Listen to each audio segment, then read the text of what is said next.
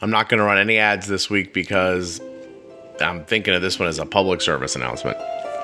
Today's episode, it is episode 52 of the Juicebox podcast. It is with Dr. Carla Greenbaum from Diabetes TrialNet.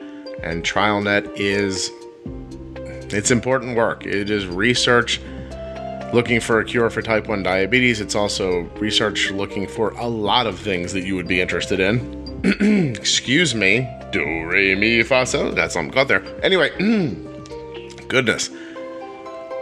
If you've ever heard of TrialNet, listen to this because it's a more complete explanation than you've ever got. If you've never heard of TrialNet, listen to this because then you're going to understand. This is the practice of looking for antibodies in the the extended families of people who have type 1 diabetes so that researchers can find ways to slow down, stop, um, regenerate beta cells. I mean, this is this is really important work. But because of the nature of privacy laws, they can't come find you. You have to go find them. And, you know, that's not easy to accomplish. So I have put this episode together to help TrialNet get the word out about TrialNet. You have to listen because I command you to listen. Also, because there's no ads, go to Amazon and buy my book. I mean, do a guy a solid, right? Life is short, laundry is eternal. Confessions of a stay at home dad. Read the reviews. You're going to read them and you're going to be like, either this guy paid for every one of these reviews or I got to buy this book. And trust me, I don't make enough money with a podcast to pay for reviews. God, that would be pathetic, wouldn't it? It would be. I'm not doing that. That's ridiculous. Just write a decent book. All right, Dr. Carla Greenbaum, Diabetes TrialNet. I compel you to listen. I mean, listen to my deep voice tell you to listen because, all right, I'm out of stuff. I don't know what to do. I'm dizzy. You hear that dog in the background? Seriously? It's unbelievable. All right. Dr. Greenbaum, here she comes. Why don't you introduce yourself and tell me a little bit about TrialNet? Sure. So, my name is Dr. Carla Greenbaum. I'm an endocrinologist and I direct the diabetes program at the Benaroya Research Center here in Seattle, Washington. But my role that I'm uh, talking to you about is really my role as the chair of Diabetes TrialNet.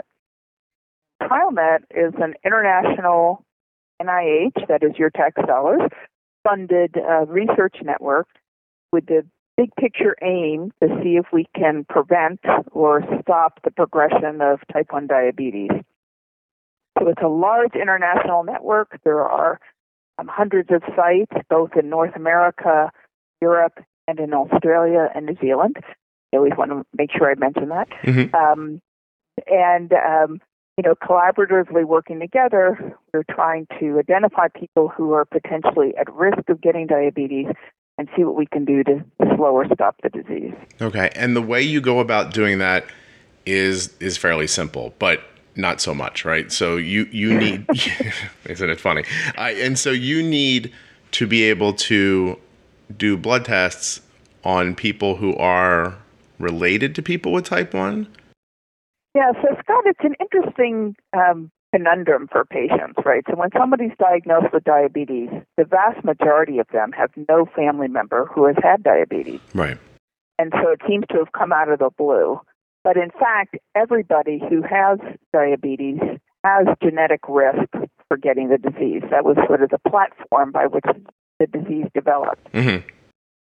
So instead of screening or testing people first for their genetic risk when we're looking for people who might be developing diabetes, we use a cheap genetic test, which is to say we test family members because they must share genes.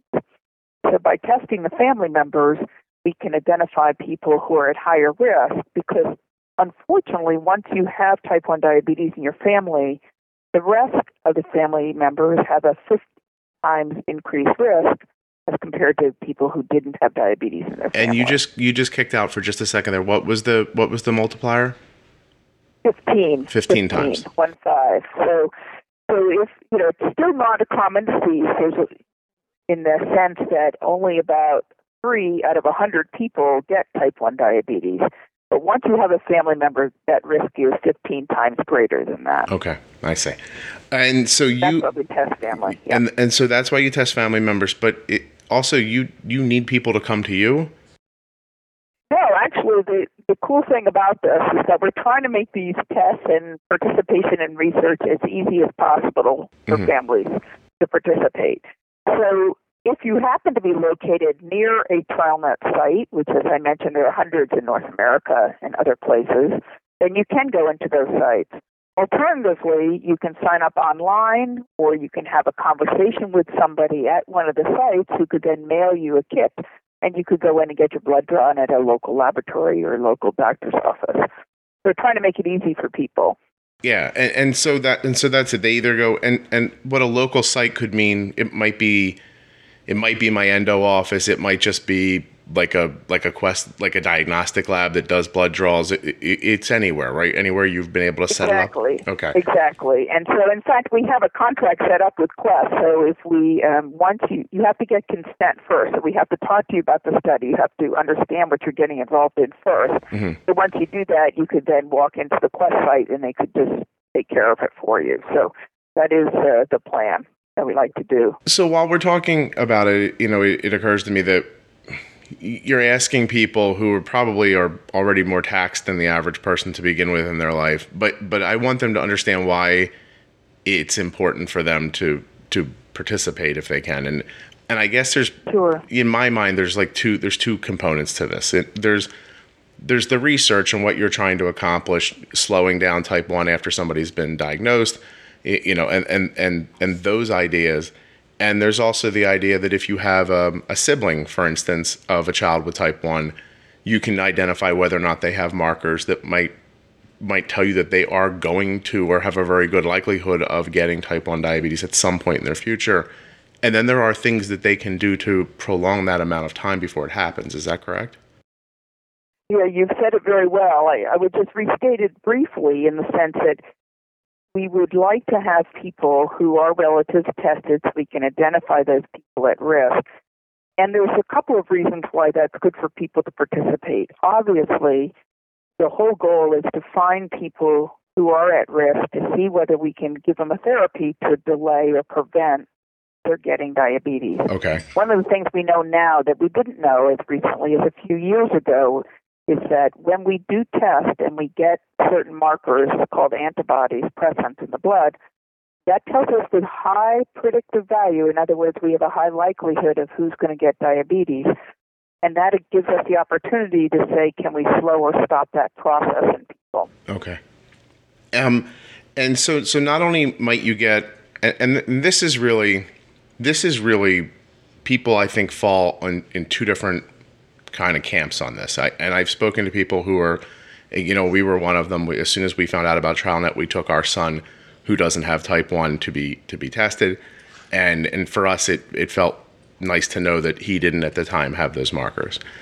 But I've talked to other people just very recently, a couple episodes back in the podcast. You know, like there's a guy who plays outfield for the Oakland Athletics, and he's got a bunch of kids, and he doesn't want to know if they have the markers and and so I think you fall in those camps. Can I? So my question to you here is: Can people bring their children, have them tested to help your study, but not get the answer if that's something they wanted?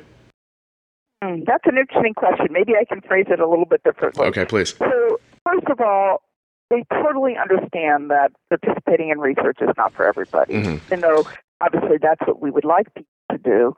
I think a bigger question is to make sure everybody knows that that kind of research is available. So your your outfielder can make the decision for their family whether to participate, but they should know that the risk is greater, um, and this is a free opportunity for them to understand their risk. To find that out. The other thing I think that people underappreciate, and, and we know this from quite a bit of work, is you know, if you have one child with diabetes, the other child may not be saying, gee, I wonder if I'm going to get diabetes as well, but we know they're thinking about it. Okay. So by, you know, some parents are concerned about, oh, I don't want to worry my child, I don't want to bring them in, and have them be concerned about it the way they are. You can be sure that most children, they are thinking about it. And so this opens a frank uh, dialogue with children that can often be very helpful. So I have to admit that as you're saying that, that makes a lot of sense to me because you know we we very naturally had that conversation with our our son who's not. Hey, it's Scott. I just got to break in here for a quick second. Uh, for some reason, every time I tried I tried to speak with Carla, um, and I had to try a couple times because of technical difficulties. No lie, Indy and Basil, our dogs, would get into some sort of a skirmish together. So I'm now doing my best to edit out that skirmish, but if you hear like dogs like trying to kill each other, they weren't really trying to kill each other. They just seemed annoyed by each other. Anyway, I'm trying to edit around it. Please hang in there. It won't be bad and it won't be obtrusive, but if you hear a dog, you know, bark out of nowhere, I was unable to edit it out. Um and oh my gosh. And and at the same time, you know, we noticed what you were saying, which is he did wonder, but not, you know, he's a younger kid. He wasn't wondering on the level I was wondering on, but it was in his mind. And I think the conversation and actually getting the test and finding out he didn't have the markers, I've seen now since then, there's completely, you know, whether it's reasonable or not, he doesn't have that anxiety anymore. And, you know, I'm not saying he can't develop type 1 down the road, but I'm saying that uh, in the moment he is living in a situation where he doesn't feel that anxiety. Mm-hmm. And you know the the flip side, if unfortunately your child or another is found to have the markers, right? Right. Know, found to be at risk, surely getting that information can be stressful for everybody. But all we're doing is letting you know, empowering the family with that information. Not knowing is like putting your head in the sand right? Yeah. So obviously, if you wait until your child is diagnosed, as people are typically diagnosed, um, I don't know your, the story of your um, son, a little, uh, your daughter, right, with diabetes. Yes. Had talked about it a little bit. I think you have an online link with that story. It's a pretty traumatic experience for you. Um, and for her, and I think for most people when they're diagnosed with diabetes, you know, their blood sugars are quite high and they're quite sick, and uh, many times have to be hospitalized to take care of that. If you're in a study and you find out that you're at risk, we follow people carefully, hmm and we can virtually eliminate people having ketoacidosis, for example, or very severe symptoms when they're first diagnosed. So that's a benefit for people, even if they decide not to be in a trial to see if we can slow or delay it just by monitoring people and watching over time. That's a, such a great point because as as I'm I'm thinking about how I people I hear people talk about it all the time, it usually is more of the emotional way. The you know I don't want to live with that knowledge or live without like that. That's the conversation I hear most in the public. But you, the point you're making is is so incredibly valid. Is that my daughter? You know, we were told that my daughter was hours away from going into a coma, and we just dumb luck figured out that she had type 1 and took her to the hospital. And so and so I, I as I look back on that moment and I think about the story of her diagnosis and that day, it really, you know, if that was going to then happen to another child of mine, I would much rather be going to you know, doctor's appointments, periodic doctor's appointments to check on his, you know, on his, I guess on his progress, which is seems like the wrong word, but his, but but his, his, you know, his, I guess, the is moving along. Isn't it not. fun? Yeah, well, isn't it funny? Progress is not the right word at all. Yeah, you but, don't want to use that word progress. Right, but- but how you- disease, right? yeah, yeah. He so he's progressing towards having diabetes, and at some point, someone can raise the flag and say, "Okay, you know what? Now's the time. We're going to start testing at home, you know, and getting prepared." You know, it, it, it might seem like overkill to somebody, but if for someone who like me, who's lived through a diagnosis that was a surprise, that honestly sounds rather pleasant and um, and and and much more preferable than than what I lived through. That's for certain.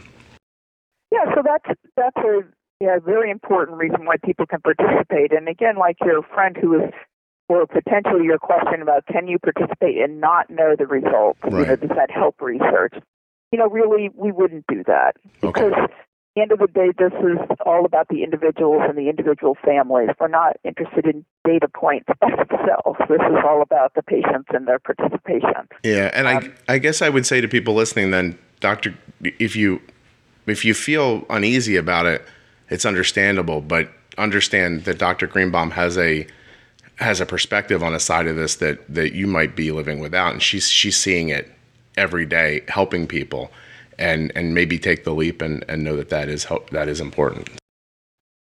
Yes, that, you phrased that quite well. Um, and, you know, I think that many of the participating sites in TrialNet have investigators and coordinators, you know, study researchers who have been doing this type of work for a very long time Mm-hmm. and are really there to listen and have a dialogue with you. No one's going to be unhappy about whether you decide to participate or not, but we really understand that it's an emotional and difficult decision many times. and try to find out. So, so can what's the best way for me to do this? Like now, I I always imagined it was just you go to your endo, but that turns out that my endo just is a TrialNet location. So the best way is to go online to find out.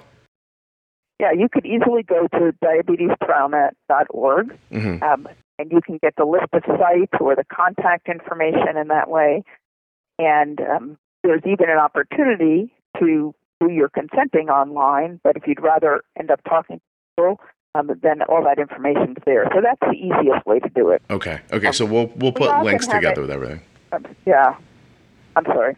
No, I was just going to say I'm going to make sure to put links in the show notes and at the blog Okay. post about it, so people can go find it that way, and they don't have to be writing while they're driving or vacuuming Sure. or whatever they're doing right now. We're, we're also interested in, in- we're happy here at the Benaroya to handle questions and emails from people directly, and that's just diabetes at benaroyaresearch.org as Okay. email address. All right, I'll, I'll I'll include that too. Then that's that's wonderful. I so now I you know from my own experience, I know what we did was we made an appointment along with my daughter's endo appointment. My son came along; he got the test at the same time. But you're I, I don't want to put words in your mouth, but you guys are working towards this test being an at-home test, and I was wondering what that process hopes to look like and how close you are to it. Yes, great. Thanks for asking for that. As you indicated before, we totally recognize the amount of burden of families living with diabetes now and trying to do whatever we can to make it easier for people to participate. So we, this past fall, we started testing uh, basically a home test where Mhm. people could, you know, after um, contacting us and going through a consent process, we would give them a kit where they would do a finger stick at home on the person that needed to be tested. Um, I put that in a tube and mail that back to us. Now, the preliminary results of that look promising, and we really do hope to make that widely available in the future. It, you know, there's a couple of advantages for that. I think what we're hearing from families when we ask them, the most important advantage is you don't have to get in the car and get to somebody, Sure, bring sure. your child or your other family member in to get tested. You could do it at home it's important for people to realize this is not the finger stick you do for blood glucose where there's very small quantities of blood involved. We do need, like the old fashioned blood glucose checks where you need a bit of more blood. But nonetheless, it looks like it's something going to be quite effective, and we really hope to be able to offer that um, Yeah. not too far. Yeah, I would assume I would assume that would really expand your reach and, and, and allow you to, to get to more people. So I'm I'm excited to Yeah, hear about that. Yeah, thank you for for uh, mentioning that. You know, I I think the the other thing, you know, we've been talking a lot about the other children, and the other sibling. It's important to recognize that type one diabetes can happen in adulthood as well. hmm And so many people will say, well, I'll get my other child tested if I have a child with diabetes. But it's important to recognize that the rest of the family should be tested as well. So the parents, if they're under age 45, remain at risk, Right. as well as what we call secondary relatives, so that's cousins and nieces and nephews. Oh no so kidding. it's not just get your sibling tested, it's really your extended family. Oh, that makes a lot of sense. Actually, it's funny. It's funny how you, how personally centric you become in this situation when you're on the other side of it. You're worried about your you know, you're worried about your kids. You don't even think about yourself and and and let alone other people. But then that makes complete sense because, um, you know, as you said, there's not often that you find multiple type ones. But in, as we researched a little more, we realized that the female side of my wife's family all have different endocrine issues even and and not necessarily type 1 so it, it makes a ton of sense for for nieces and, and nephews and things like that to be um, to be checked on. That's excellent. Um, can can I ask you like personally how did you I know you're an endocrinologist but how did you get involved with this specifically? Was there a, personal reason that got it to you or how did you make it to this position? No, it really wasn't a personal reason. I think um, I ended up doing my endocrine fellowship with one of the uh, leading investigators in this area, who was actually one of the first people to describe one of the antibodies, one of those markers that we test for I see. people for risk for diabetes. So it was a pretty exciting time when we were first learning that prior to getting clinical disease, we can detect these markers in people's blood. So it was a brand new and exciting field. And even to date, it's interesting to know that in type 1 diabetes, unlike other autoimmune diseases, we we are pretty good at this, right? We know who's at risk and we can track and follow people. Some of the other autoimmune diseases are just starting to test that now. So you can also, for example, in people who have rheumatoid arthritis or other diseases, um, can find some of these markers before they're diagnosed. Wow, but I started it primarily because I had the good fortune to uh, be assigned to that department when I first started working, and uh, it was exciting work. Yeah. We did we did something called the Seattle Family Study, where we, in ver- those very early days, we asked people who had family members to come in, and we're going to measure everything we can think of measuring, so we could figure out what's at risk uh, and how to determine risk. Now that was the 80s. it's been a long time. Um, but we've made a lot of progress during that time because we now can say things much more clearly um, about people's risk. So, for example, we now know that diabetes actually starts when you have two or more of these markers antibodies. Okay. That is, stage one of diabetes is long before anybody has any symptoms and they're feeling fine. And we now know that virtually everybody who has two or more antibodies will get diabetes. It's just a question of when. And it's specifically and type really, 1, is that right? Yes, this is type 1 right, diabetes, right, right. exactly. And, and now, go ahead. You know, if, if you do have two or more antibodies, and as I mentioned, don't know exactly when the disease will develop, but we do know it's more rapid in children. And now an awkward edit because I had to, you know, take out dogs going. Ruff, ruff, ruff. Anyway, back to it. Uh, see if my other kids blank blank blank. I never, even though I know that the the research is hopeful for other ideas, you know, and it's not. It never hits me that that's why I was doing it, and so I just wanted to. I just wanted to bring it up so that, that people think about it like that. It is going to help you, but it's also going to do these other things and um, and then and it just makes it more worthwhile, I think, of your time when you recognize the bigger picture. So, you, but please, what else did you want to say? I, would love to hear. Yeah, I wanted to say so. You know, a way to link it even further to the bigger picture. When we talk about trying to see if we can slow or prevent the clinical disease, what are we really doing? We're really trying therapies to save the beta cells, right, the insulin producing cells that are still there. Mm-hmm. And what we've been mostly focusing on is therapies to save the beta cells at those early stages of disease before people have symptoms. But we also do studies trying to save the beta cells when people are recently diagnosed. So we have a couple of studies then as well. So this is now not talking about family members, but actually somebody who's been diagnosed with type 1 diabetes in the recent past, okay. um, also is potentially eligible to be in a trial with the same idea. Can we slow further progression?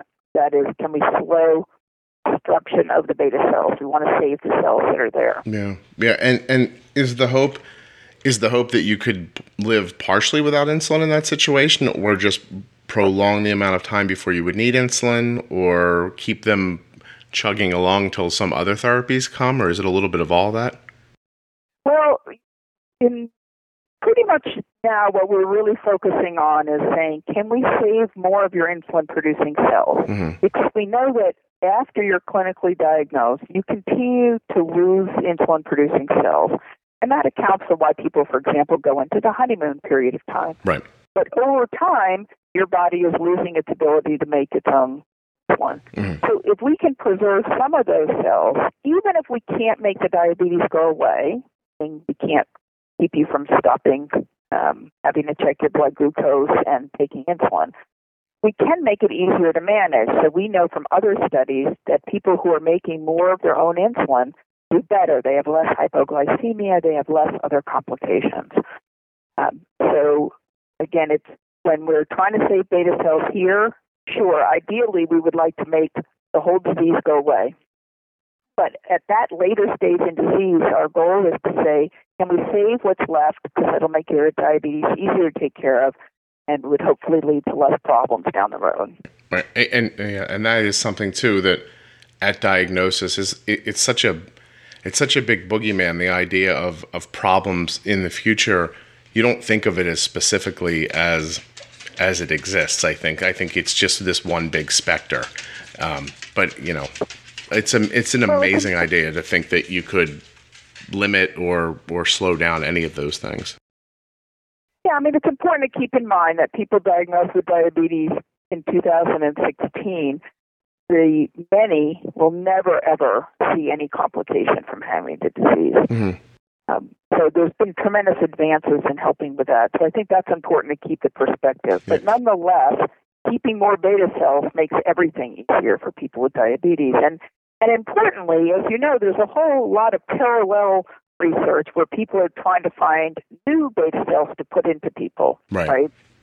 Yeah, we talk about in, encapsulation a lot um, as being as being something that feels very possible. Well, whatever way we find to give back the insulin producing cells, we still have to stop the immune system from destroying them. To begin with. Yeah. You know, there's the idea that encapsulation might do that. We don't know. It's still in very early stages. But even all the other um, new publicity about ways people are taking stem cells and making beta cells will require ways to keep the immune system at bay. Mm-hmm. So when we talk about TrialNet is all about saving beta cells, that really is applicable not just to the people we're studying who don't yet have diabetes or recently diagnosed, but those therapies could be applied to people who were getting new beta cells someday um, who have had diabetes for a long period of time. Oh well, that's that's so. In- I never considered that, and that is that's insanely interesting. And, and and so there's applications for what you're doing that I have not considered, and probably a lot of people who are considering being involved in TrialNet aren't considering either. Um, and I'm just learning that from talking to you because that's not. It makes complete sense, and now that I'm thinking about the way you're saying it, I completely understand. And yet, I don't think it ever would have occurred to me that that that what you're learning could be used in that situation too. And and and that situation is you know that's one of those things I think everyone's hoping for. It's you know when when you I guess when you say the word cure, it's not many of us like it's not many lay people who then put a face to what that means. You, you know, mm-hmm. and and it, and it's just I think there's a I think there might be just a it's sort of I don't know how to put it exactly, but when you say cure to somebody, you know for certain that in their mind there's a picture of like this big Bugs Bunny needle that's going to pump, you know, you know what I mean? It'll pump the cure in and then you'll be fine. Or it's a pit. It's right. a, you know, because who really thinks about it beyond that? You know, it, to what does to cure something mean? We were talking, my wife and I recently, and I said, what's the last thing that's been cured? You know, and first of all, it's not many things that have been cured. And the last thing was certainly a long time ago you know but if you said to me you know what, what, think of something that's been cured i guess i would say well uh, i guess polio and then you know and but was polio cured or was it just stopped and then you realize that your historical knowledge of it is completely you know it's it's light at, at best and and you don't even know what it is you're hoping for when you say i hope my kid's cured of type 1 diabetes but what you're saying is is that what that means is those beta cells either being woken up you know and regenerated or replaced and finding a way to stop the immune system from doing what it did the first time that that's a cure. exactly. Yeah, that's biologically what we're looking for. Now, clinically, I suspect it'll be multiple steps. It might be first we'll we'll have enough of those cells surviving for a long enough period of time so people don't worry about getting severe hypoglycemia, mm-hmm. which of course is a major issue. Yeah. So, and that could be step one. Um, step two could be that we preserve enough beta cells that you only have to take boluses with meals. You don't have to take any other time, for example. For basal. In other words, I, I don't anticipate the biology. The first cure is going to be a complete cure. Um, but we can certainly make great strides to making it much easier to manage. And those are steps towards continuing to get to the the, the Bugs Bunny needle where it's all done once you get this. A, li- a light switch uh, fix. Yeah, yeah, where bang, exactly. it's done. So I, exactly. I don't want to be a bummer, but I have a question that just popped into my head and it occurs to me you might be the right person to ask. As a, as a person who is a researcher, if if you were doing research right now towards like you are, and let's say smart insulin is designed that really works, turns on when it feels carbs, turns off when it's not there – do you think you'd feel the pull that you feel right now towards what you're trying to accomplish, or do you think something like that would make it not feel as dire? That's a great question, and obviously the decision will be people living with diabetes, right? Mm-hmm. But I can tell you from my perspective, the answer is all of the above. I'll, I'll give you an analogy, so just stick with me because it's better with pictures, but hopefully I can explain. So there is a disease called juvenile idiopathic arthritis, which is basically a type of rheumatic arthritis, rheumatic disease in children. Mm-hmm. And for many years, um, there were great improvements in treating these children to control their pain and their disability in a way that you'd get better and better pain medications, and you'd get better, you know, wheelchairs and better crutches and better other tools to help these disabled children, you know, navigate through life. And having those better tools was certainly better than before they had them, right? right? But they now have what we call disease modifying therapy. So they receive therapies now that actually change the course of the disease. So they're not treating the pain and the disability, they're making the disease itself go away, right, or be reduced. They don't completely cure. It's not one shot. It's chronic therapy, but it completely transformed it.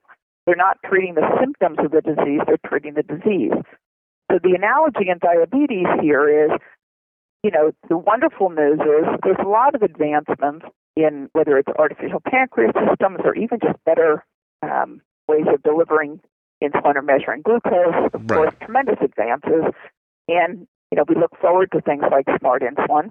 But what is that doing? That's treating the symptoms of the disease. You're sure. treating the glucose. You're not really fundamentally treating the disease.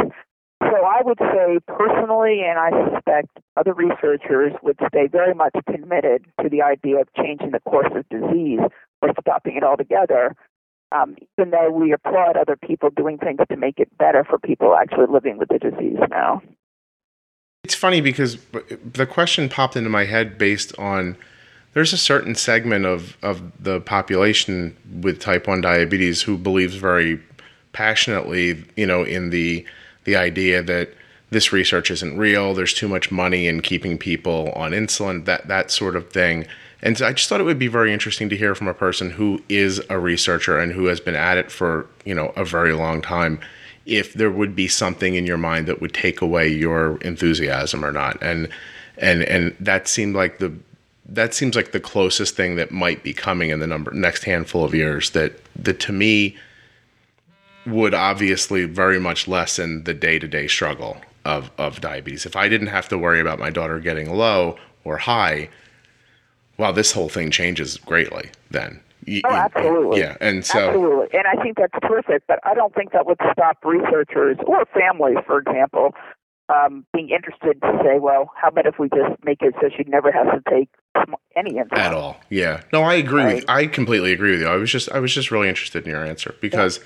Because I, I, I feel badly when you hear people say things like, "Oh, no one's trying to help us because someone's making money," and I don't believe that at all. Honestly, I I can't keep a secret in my house.